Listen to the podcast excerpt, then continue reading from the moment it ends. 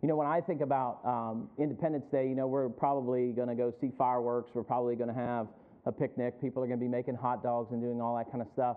When I was younger, um, my folks really uh, paid attention to a lot of those kinds of things. And as I have gotten on in years, I realized that the 4th of July is not just a, a party about hanging out with friends and going to the lake or uh, going out on a boat or running around or doing those kinds of things. It's really about uh, what our forefathers had done for us that we might have freedom. The uh, Independence Day that we celebrate is our independence. It's freedom from England. And as I shared a moment ago, when those fellows signed that document, uh, they signed pretty much their life away. Uh, they knew that that was treason. And so there are a group of men who knew that we needed to have freedoms. Now, the freedoms that we have in the United States, uh, we have our Constitution, uh, we have uh, our Bill of Rights, we have a lot of things that have been given to us and liberties that we have. If you've traveled abroad at all, you realize that this is not what all other countries are like. They're just not. And, and so we have something very special here in the United States. And our independence in our country is not widely celebrated uh, as it should be. When I think about the uh, video that we just watched, and you think about every day, our freedoms are being protected by someone. And so, you know, when I watch some people burn our flag, they get to do that because we have freedoms in the United States, and I realize somebody else is dying for it. But boy, we want to step on the one that's burning the flag, don't we? We want to let them have it. And, and yet, God uh, has allowed us to be in this country, and we have freedoms and liberties here that there is no other place in the world like it. And the lives that were sacrificed so that we may live in freedom. You know, when you think about it, sometimes that's cost families, and in some cases, it costs families their only begotten, the only child they may have had. And they've lost them in battle and, and have lost that child. And for many, this day is not just about hanging out and doing, you know, cooking the hot dogs, but it's a time to really reflect and reflect on those freedoms. Uh, you know, I think something that ought to be done in the school all the time. When I was little, uh, we had to memorize the opening to the, uh, the uh, Declaration of Independence. I don't know if you had to do that or not, uh, but we had to memorize that. And then we had a class on all the amendments found in the Constitution of the United States. And we got schooled on that, and we had to read about our amendments. And so we had to understand our Constitution. And a lot of that's going away today and uh, you have a, a nation that's talking about becoming socialist. If people understood what socialism really was, they would run from it. And uh, they don't understand what freedoms we really have. You get in your car and you decide you're going to take a vacation in the United States, you can go anywhere in the United States that you want. You don't have to have a passport and you don't have to get approval from anybody to jump in your car. If I decide this afternoon I'm getting in my car, and by the way, I've never been to Alaska, I want to go to Alaska. So, but I want to go to Alaska. And, and, Brother Dan, if I get in my car today, and as long as I have enough money to get there and I can put fuel in the car and get from here to there, I can go to Alaska. And, and the thing of it is, is that's freedom. There are countries you don't get to travel through those countries like that. You don't get to just take off and go wherever you want, whenever you want, as often as you want, whenever you feel like doing it. It just doesn't happen. We have some freedoms, we have some liberties here. And freedom, by the way, folks, as you well know, is not free. It cost somebody something, didn't it? And so we can go all the way back and you think about all the battles and all the wars that have been fought and what was it, the purpose of it? The purpose of it is that we maintain freedom here in the United States. And we are free because someone else sacrificed for us. And so in the United States of America, we'd be able to live free. You know, and I, I love our flag, and our flag is a symbol of freedom. Would you agree with that? It's a symbol of freedom. And, and I look at our flag and I think about our flag and I respect our flag. And, and I think we ought to respect our flag in the United States. And, and we ought to have uh, uh, that idea of when that's being held up and held on high. And by the way, that flag is for every person who is a legal citizen in the United States. That's what that flag's for. Amen? And so that's what it stands for, and it stands for freedom. I had somebody uh, write an article and they said that the flag is offensive. Well, if it's that offensive, then why stay here? And I have another question. If the United States is so offensive, why is everybody trying to get in? If we're so offensive, why is everybody trying to get in? And the idea is, is that if we're just such a bad people and we're such a bad nation, why does everybody want to come here? Do you know why they want to come here? Because we're free. Amen? And people paid a price for us to remain free. And, and I look at this and I think about how our government was built upon the scriptures, the heritage of our country, built upon the scriptures. And listen, they want to take that away. They want to make sure that, that they remove that from our mind, remove it from our monuments, remove it from our thinking, remove it from our schools, remove it from our children's understanding that this nation was built upon the scriptures. And, and we look at it and we can see, even in the crafting of the Constitution in the United States, you can see God's hand on Thomas Jefferson as he began to pen those words. And by the way, we have re- uh, freedom of religion in our nation, and there is to be a separation of church and state. And what the United States government has tried to make us think is separation of church and state means that a pastor can't be the president of the United States. That's a lie.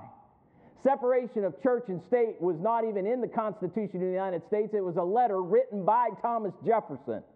And in that letter, he said, what is to happen is, is that no government can dictate a religion to a people. Amen? It has nothing to do with religious people being in politics. And the idea is, is that they want to say, well, we need to take politics out of our, or we need to take uh, Christ out of our schools, out of our nation, out of all these things. And yet the reality is, is that's what our nation was built upon.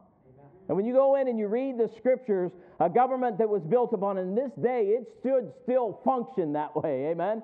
It should still function according to those truths, according to those Bill of Rights, according to that Constitution, according to that Declaration of Independence. That is how we ought to operate. And when people tell you that we need to revise it and we need to change it and we need to do things to it, stop listening to them and start looking at what we truly have in our nation. A place where people sacrificed, a place where we have a constitution and our United States should function upon it, a place that was built upon the scriptures. When you think about families and men and women that have sacrificed, we have our independence from any rule of a dictator. And I'm so glad I am not under a dictator. Amen?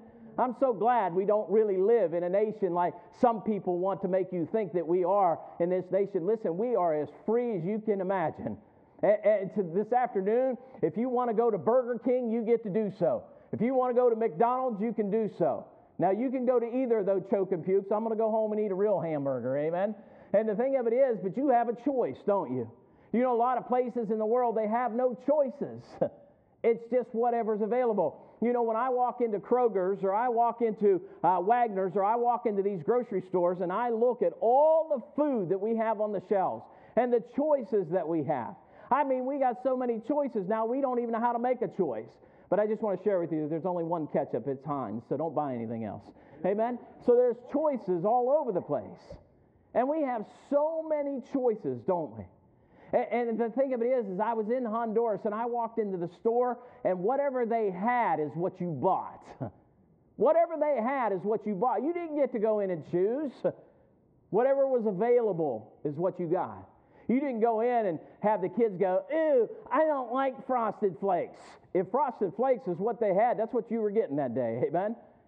And, and you go into Kroger's or you go into Walmart, how many cereals are on the shelf? I mean, they got a cereal aisle. Are you with me? And you walk down that aisle, and you know they've got everything from Cocoa Puffs to uh, to, to, to the to the what's his name Count Chocula to Frankenberry to whatever you want, man. And there's so many things that you have to choose from. It's crazy where we live, isn't it?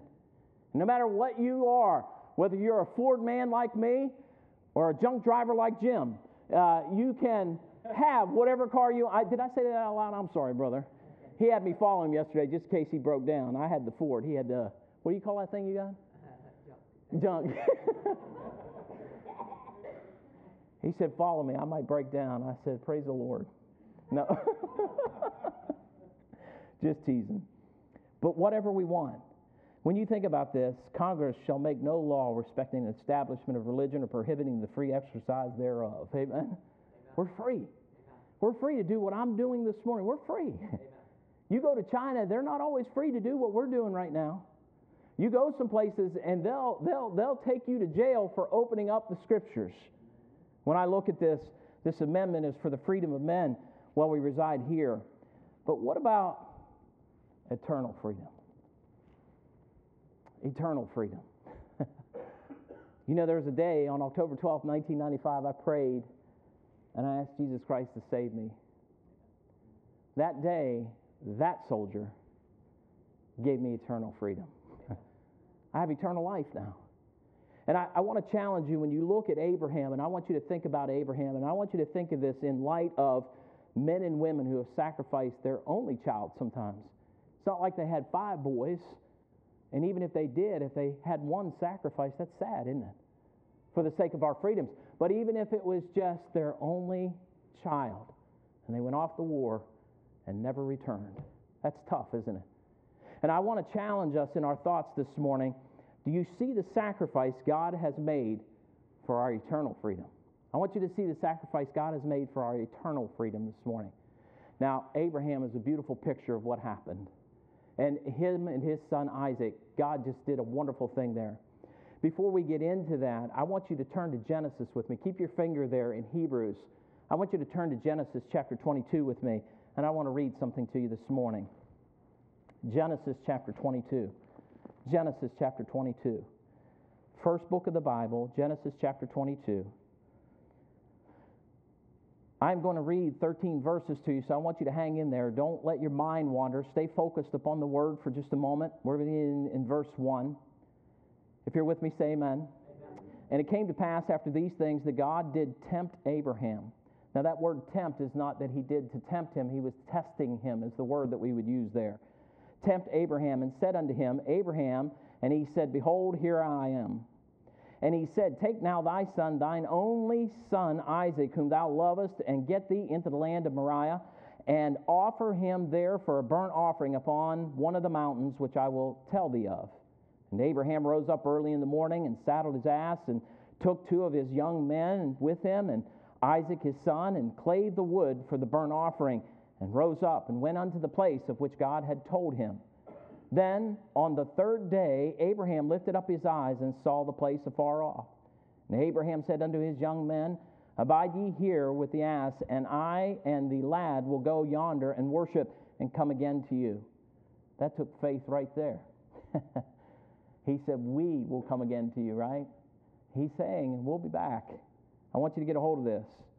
And Abraham took the wood uh, of the burnt offering and laid it upon Isaac his son, and took the fire in his hand and a knife, and they went both of them together. And Isaac spake unto Abraham his father, and said, My father. And he said, Here am I, my son. And he said, Behold, the fire and the wood, but where is the lamb for a burnt offering?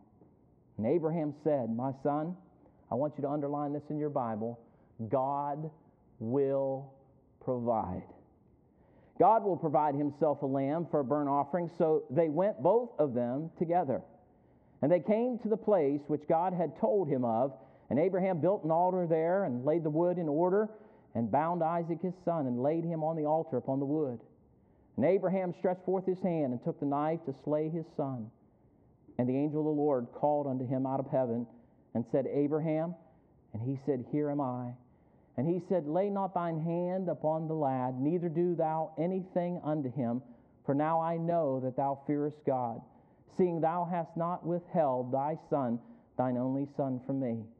And Abraham lifted up his eyes, and he looked, and behold, behind him a ram caught in the thicket by his horns.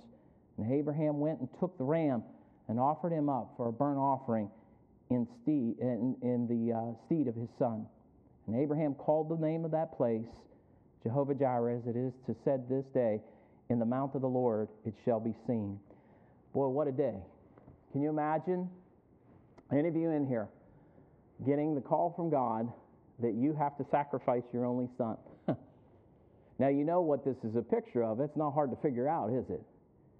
When you see him take uh, Abraham take Isaac up to the mount, this is the same thing. God's going to give his only begotten son, isn't he? And he wanted to see the faith of Abraham, and Abraham was faithful to him. You notice that he tells Isaac, listen, God will provide, won't he? God will provide the sacrifice. So I want you to understand something too.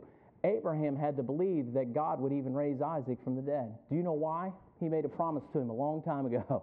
And he said, Thy seed shall come through thy son, Isaac. So if God's going to allow him to be taken, how's that going to occur? So Abraham had to go up there by faith, even believe that God could raise Isaac up out of the grave.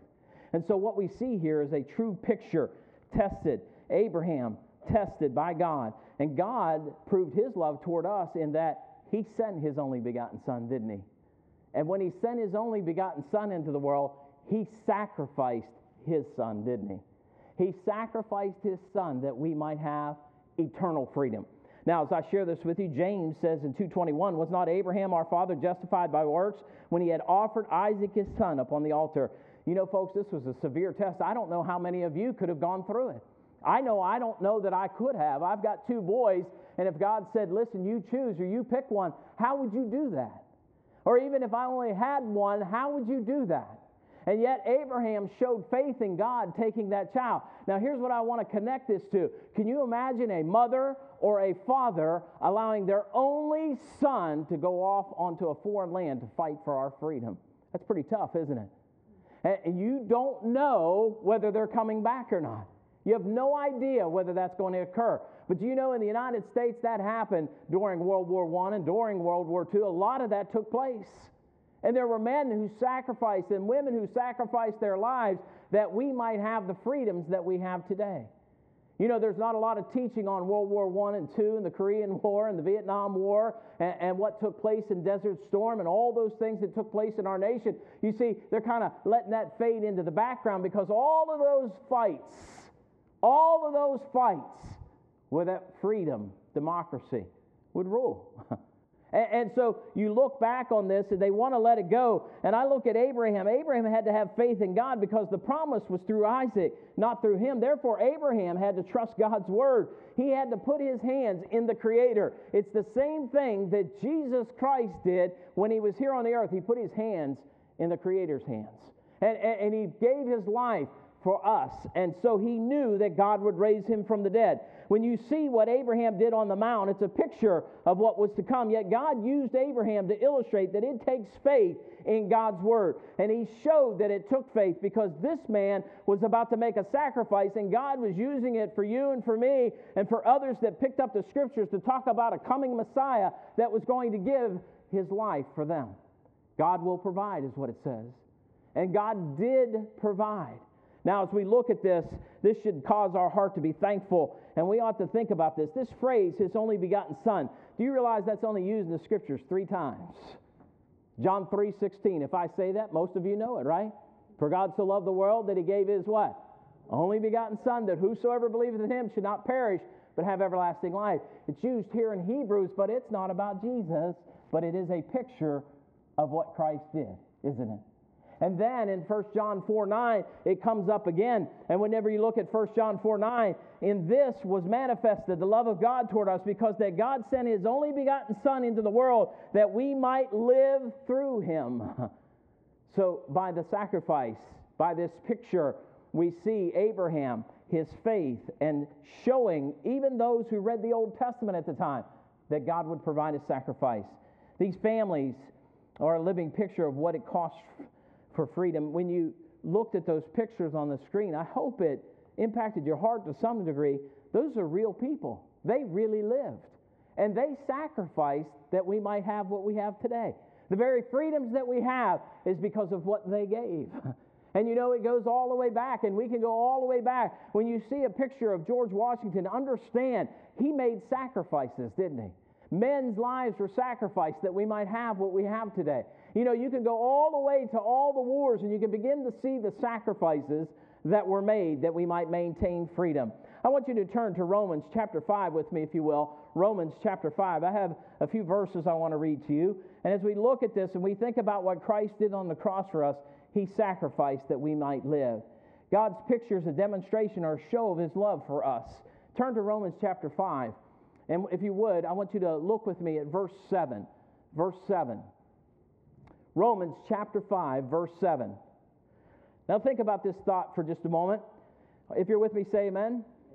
For scarcely for a righteous man will one die. Did you hear that? For scarcely for a righteous man will one what? Die. Some people won't even die for a righteous man. For someone who is a good person, some will not die. Notice what it says. Yet, peradventure, for a good man, some would even dare to die. You know, they wouldn't even maybe think about it. But God, isn't that wonderful? Don't you like that phrase when he says, but God? You see, there's a lot of people that wouldn't die for even a good person. But God, isn't that wonderful? There's a difference in thinking there, isn't there? There's a change in thinking. He said, But God commended his love toward us in that while we were yet sinners. I'm listening. Jesus died for me and you, didn't he? He showed his love toward us and that while we were yet sinners, Christ died for us. Now, when you look at this, it says this as you go on, uh, and you see this much more than being now justified by his blood, we shall be saved from wrath through him. Isn't that wonderful? Do you know that that means this one thing? Listen to me, folks. We're going to wake up this morning. Listen to me. That means that the wrath that's coming during the time of revelation, if you are saved, that's not in your life. Amen? Amen. It's gone. Hell is not your home. That's wrath of God. That is not going to be your place, but you have to know Jesus Christ is your Savior. You need to know him, and the wrath of God is taken away. Now, what did Abraham do? He obeyed God. He went up to the mount. He took his son up there. He was about to sacrifice him. And listen to me, Brother Bill, that means everybody that read Genesis, Exodus, Leviticus, Numbers, and Deuteronomy, they knew that God was going to provide a Messiah. Amen. That's what that meant. And whenever we read that in that passage, we know God was going to do something. And God pictured what he was going to do. He did not let Abraham sacrifice Isaac so that the nation of Israel could come through him, so that the line of Jesus Christ would show up. Amen.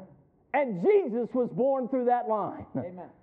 And God commended his love toward us in that while we were yet sinners. Right? Through who? Jesus Christ. Jesus Christ. It's a powerful word. When we look at the scriptures, we see this wonderful picture, and you say, What's that all about? God's saying, Hey, I told you a long time ago I was sending somebody. Amen. Amen. I told you a long time ago I was sending somebody, and his name is Jesus. God's already paid that price for our eternal freedom. You know, we ought to be thankful for it. Chris, the other night when you prayed and asked Jesus Christ to save you, I, I didn't do I was about to do the happy dance on your table. You have no idea how many people were praying for you, man. And we were just jumping up and down for joy. I mean, I, I was ready to post it on Facebook other than the fact I figured he might get mad at me. I was like, oh, praise the Lord. it's exciting when somebody gets saved, isn't it? Amen. He's on his way to heaven because of Jesus Christ. Amen. Amen. And we look at what God has done. Abraham and Isaac is that picture for us from the past. God named Isaac for the nation and Christ for the world, though. Isn't that the truth? He named Isaac for the nation of Israel. He named Christ for the world. Now, what is it? Well, uh, the line of Christ was going to come through Isaac. That's what that was about. but the world was going to be saved through whom? Jesus Christ. for God so loved the world. By the way, the world doesn't love Jesus Christ. That whosoever believeth in him should not perish. So, not everybody believes, do they? And so the love of God came down to man and manifested itself. God gave a call in the, back, in the past in Genesis 21 12, and God said unto Abraham, let it, let it not be grievous in thy sight because of the lad and because of thine bondwoman. In all that Sarah hath said unto thee, hearken unto her voice, for Isaac shall thy seed be called. Amen. But he wasn't talking about Isaac, was he? Not at all, folks. And when you read your Bible, you find out he wasn't even talking about Isaac, but that's where the seed was coming from. Amen? Amen? That's where it was coming from. This is such an amazing verse, for this was not just about the people of Abraham's time, but about the line of Christ. And God used the life of Isaac to bring forth a nation of Israel. And to this day, the roots of the nation of Israel are founded in Isaac and Abraham. The call was not just to the forefathers of the nation, but the seed was truly in Christ Jesus, whom came from the line of Abraham. In Matthew, I love uh, listen to me. I told you the other night when I was preaching, I said, man, sometimes when you read them genealogies, it's one of these, isn't it? Oh, trying to keep your head up. And then even trying to pronounce some of them names. You should have seen the one I had this morning. Ashaf for the Rise Bonds and I. I was like, yeah, really? I thought, where did that name come from? Can you imagine a mom saying, oh, yeah, just after birthing that child, we're going to name him this? That must have been pain in birth. I'm not sure, but maybe that's what it meant. But good night, it was like a name across the page. It didn't. I was like, it's just one name.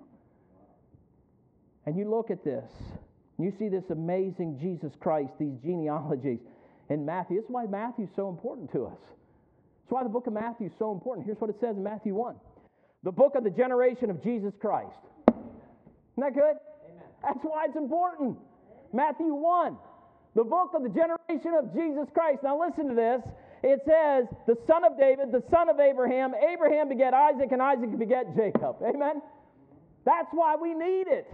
That's why those genealogies are in there. That's the way God said, I want you to trace where my son came from. Amen? That's why it's so important. you see, Isaac wasn't the seed. The seed was going to come through that, isn't that?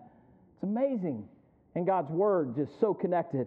That's why these genealogies in the Old and the New Testament are so important. In Galatians chapter 3, verse 16, and in Galatians chapter 3, verse 29, now to Abraham and his seed were the promises made. He saith not, and to the seeds as of many, but as of one, and to thy seed, which is Christ. and if ye be Christ, then are ye Abraham's seed and heirs according to the promise. Isn't that wonderful? God takes us all the way back and says, Hey, listen, I've been grafted in. I'm grafted in because I get to be a part of all of that because of what Jesus did for me. And I get grafted in. I'm a part of the plant now. Amen. I'm a part of the vine. And you look at this and you see this, then just as the nation of Israel is not saved and on their way to heaven, by the way, and I don't want you to believe this for a moment, and anybody that tells you this, all Jews are not on their way to heaven. Jews have to trust Jesus Christ as Savior, just like you and I do. Amen? Amen. They have to. And you say, well, aren't they God's chosen people? Yeah, they were chosen to put forth the Word of God so that people would know that the Messiah was coming. And everything that God did, He did it so that it would point to Jesus Christ. All those sacrifices were about Jesus the temple, the tabernacle, all of those things were about Jesus Christ. And Jesus even told the Pharisees, Have you not read? Don't you understand? Don't you see what I'm telling you? And by the way, if you've read it, it's all about me. Not me, Him. and it's all about Him. If you read your Bible from Genesis to Revelation, it's about Jesus Christ from start to finish. And you say, genealogies? Yeah, the genealogies. and they're important because of the line of Christ and where he comes from.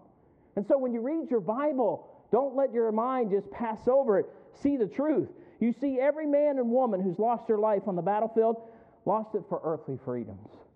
And I am so grateful I'm free. Amen. I'm free in the United States.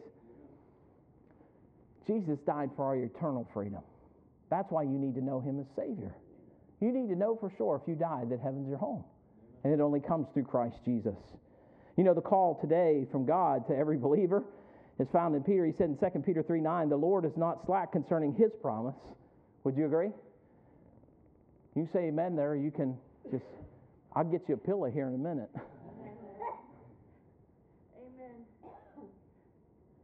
God's not slack concerning His promise. He made a promise, didn't he? Guess who's going to keep his promise? God's going to keep his promise. Now, listen, what is the promise?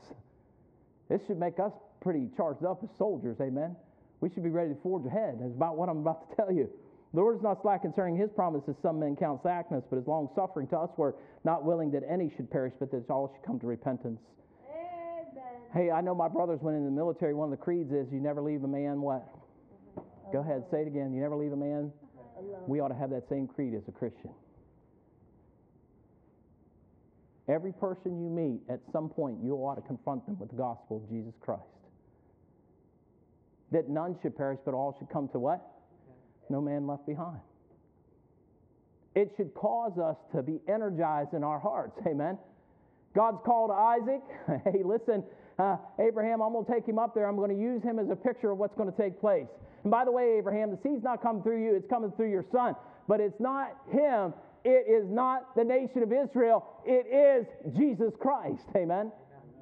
And then the charge to you and to me today is let's get the message out. When you think about all those military people that, that have gone to foreign fields and fought on our behalf, The creed was, don't leave any man behind. You say, well, maybe they've already died. They still picked up the bodies and brought them forth as they could. and the challenge to you and me is we shouldn't want to leave anybody behind.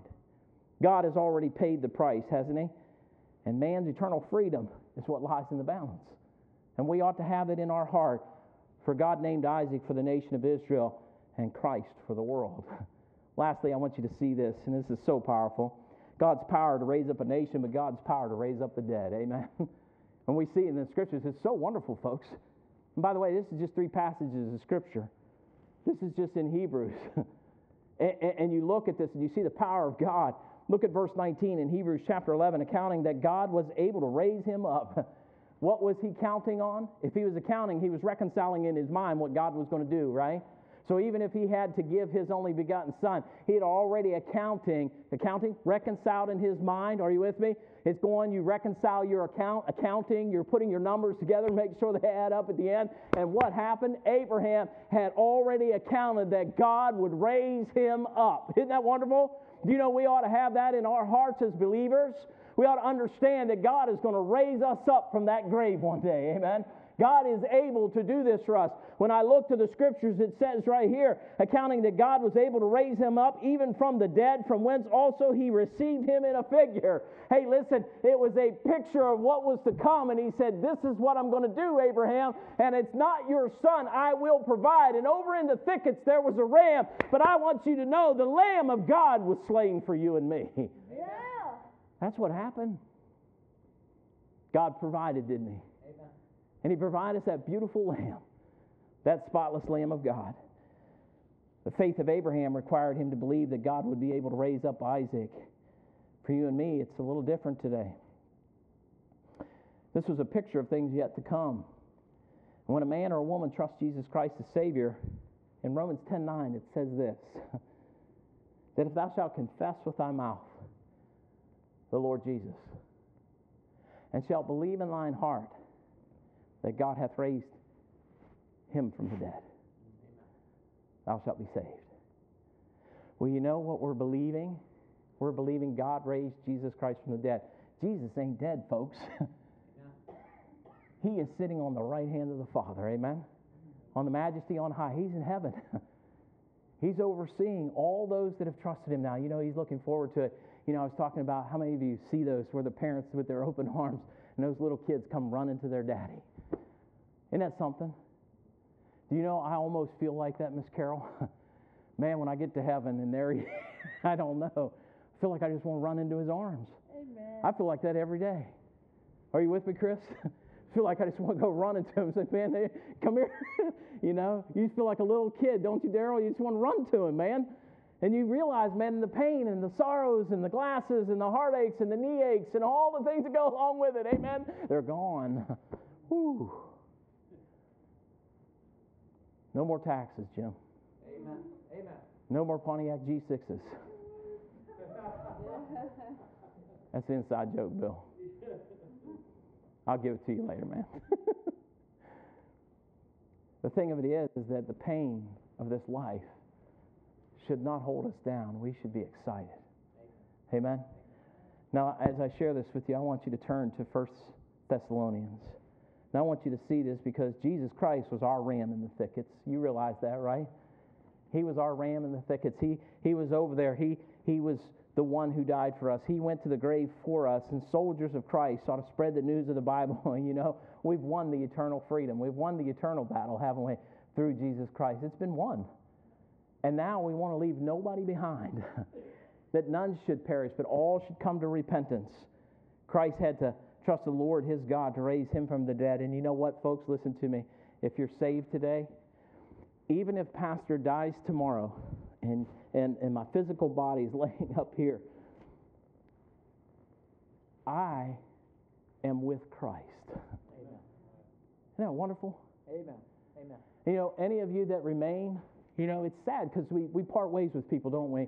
and, and, we're away from them for a while. But if they're saved, we know we're going to catch up with them again. Amen. Only it's going to be forever. and I get excited about it. I think, man, Brother Daryl, I haven't seen my grandmother physically in years, man. I can't wait to get up there and see Edith. She was only four foot ten. I hope she's forgiven me for everything I've ever done. You know what I mean? I don't want to get in hold of my ear again. but heaven is real, folks. Hell is just as real. Hell is a real place. And you say, why would God send anybody to an eternal hell? He doesn't. Man has a choice. Just like we have freedoms here in the United States, God's given a man a choice. And they choose whether they want to go to heaven or not. And you say, well, how do they choose? Well, they choose to trust what Jesus Christ did for them, and they choose not to. And, and you know, I was on the way over, and Emily asked me a question this morning. I like talking to her in the car in the morning. We are coming over, and she goes, So, Dad, what do you think the ratio is of people in church and out of church this morning? and as we're riding by, I watched a guy on a motorcycle. I saw a guy out there, he was fishing. Uh, I saw some guy loading up his Sea-Doos. I thought, hmm, that's a good question. I don't know the answer, Chris. She said, Do you think there are more people in church or out of church this morning? Let's preach, amen. So as we get here and we look at this in First Thessalonians, everybody with me? I'm not there yet. I got to read this to you. In First Thessalonians chapter 4.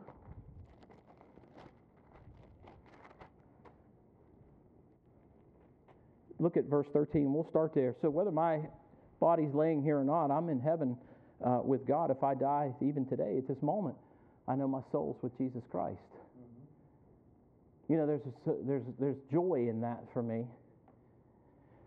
God was trying to demonstrate to the nation of Israel I'm going to provide you a Messiah. You know, those people, Brother Chris, had those scriptures later on. They had those first five books of the Bible. They knew God had done that with Abraham, they knew He had done it with Isaac. And, and what it was, it was prophetic. It was telling them something yet future. I'm going to provide you a sacrifice. I'm going to provide you a way. He said, I'm going to give it to you. And the thing of it is, is that think about what he would say to the Pharisees. Have ye not what? Read. He wanted them to read. Have you not read what the Bible says? Did you not know that I was coming? And what did they do? they hung him on a cross. He was sacrificed for our sin. Now, those of you that are here this morning that have trusted Jesus Christ as Savior, this is one of those things where we want to get a little bit of a hallelujah shouting thing going on because you read 1 Thessalonians chapter 4, 13 through 18, and you're like, whoo. Man, I'd like to be here when that happens. Amen. Let's go look at what it says. In 1 Thessalonians chapter 4, look at verse 13 with me. He says in verse 13, But I would not have you to be ignorant, brethren, concerning them which are asleep, that ye sorrow not even as others which have no hope. Here's the thing if you're here this morning, you know Jesus Christ is Savior, you have hope. You have the hope. It's not a, a hope so. I have that blessed hope. I know heaven is my home. And notice that he said, I don't want you to be ignorant of this. I want you to be aware of this. That word asleep is the word death in the scriptures. That means that those that are asleep, those that are dead. For if we believe that Jesus died, look at verse 14. For if we believe that Jesus died and rose again, even so them also which uh, sleep in Jesus will God bring what? So if someone is saved and they've physically died, it says to be absent from the body is to be present with the Lord. And what will happen one day is God is going to unite our uh, soul with our spiritual body and they're going to come together again. You say, How's that all going to happen? I don't know, but I can't wait. I don't know. I just know what he's telling me. And he says this in the scriptures, and he says uh, then here in, uh, in uh, chapter uh, uh, 4, verse 14, verse 15, For this we say unto you by the word of the Lord, that we which are alive and remain unto the coming of the Lord shall not prevent them which are asleep. Here's what God said to me he said, All of us that are sitting here right now, okay, all of those that have already died and they've trusted Jesus Christ as Savior, to be absent from the body is to be present with the Lord. Their physical body may be in the ground, but one day God's going to unite those things. And He said this we're not going to prevent them. In other words, we're not going to go before they come up out of the grave. I cannot imagine the news broadcast that day. CNN's going to go nuts. They ain't going to know what to say.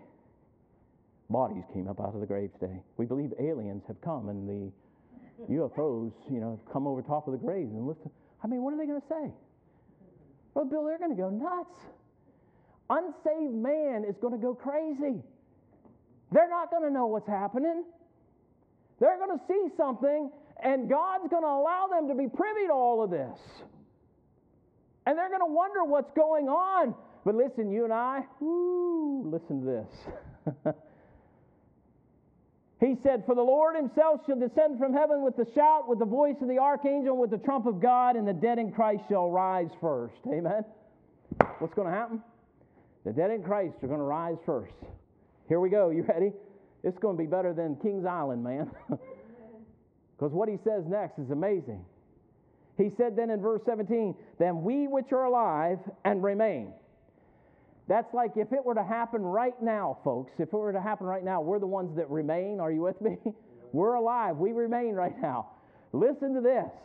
He said in verse 17, Then we which are alive and remain shall be caught up together with them in the clouds to meet the Lord in the air, and so shall ye ever be with the what? Woo! We sing that song, What a Day That Will Be, when my Jesus I will see, when I look upon his face. You know, you think about what's going to happen that day. You say, Preacher, is this real? Well, last time I read it, it was. Amen. Last thousand times I read it, Chris, it's been right. it's coming, folks. And boy, we're so busy about life, aren't we? And we're not really thinking about the eternal freedom. But you know, that eternal freedom, he told us to do something for each other. Look at verse 18. He said, Do this for one another. He says in verse 18, Wherefore, do something for one another. What are we to do? Comfort one another with these words. Amen. Today, Pastor just wants to be a comfort to you. If you have a lost loved one that was saved, you're going to be united with them again. Amen. You're going to be united with them again. If they know Jesus Christ as Savior, listen, you don't have to worry. You'll be with them again. Here's the challenge for you Do you know, if you died today, that heaven's your home? Do you know if you died today that you would go to heaven? Do you remember a time where you prayed and you asked Jesus Christ to save you and take your soul to heaven when you die? Man, Craig, I'm telling you, October 12, 1995, it never left my mind. That day, I sat at that table when that man asked me if I was to die today, did I know for sure if I'd go to heaven? I knew I was on my way to hell. But before I walked out of that room, Chris, I knew I was on my way to heaven. I prayed and I asked Jesus Christ to save me, Jimmy. And I've never looked back. Now, I never, I've never planned on being a pastor. but the thing of it is, is I know whether I were a pastor or not a pastor, I'm going to tell you this: I know I'm on my way to heaven. And boy, I can't wait to see my grandma Edith. I know she's there. I know she believed in Jesus Christ. I know what she taught me when I was growing up, and man, I can't wait to be united with her. But you know, beyond that, Miss Connie, I cannot wait to see Jesus. That's going to be amazing, Elizabeth. We'll get to look him right in the face, Jack. the one who died for me, Jim. Lord, what a day that'll be, huh? when my Jesus I will see. When I look upon his face, oh man, what a day that'll be. His only begotten, what was that for us? Well, picture the call. Well, God called the seed to come through Isaac, but he called Jesus to sacrifice himself for our sin. What is God going to do? Well, just as God raised Jesus Christ from the dead, He has the power, He has the ability to raise you and me. Let's pray.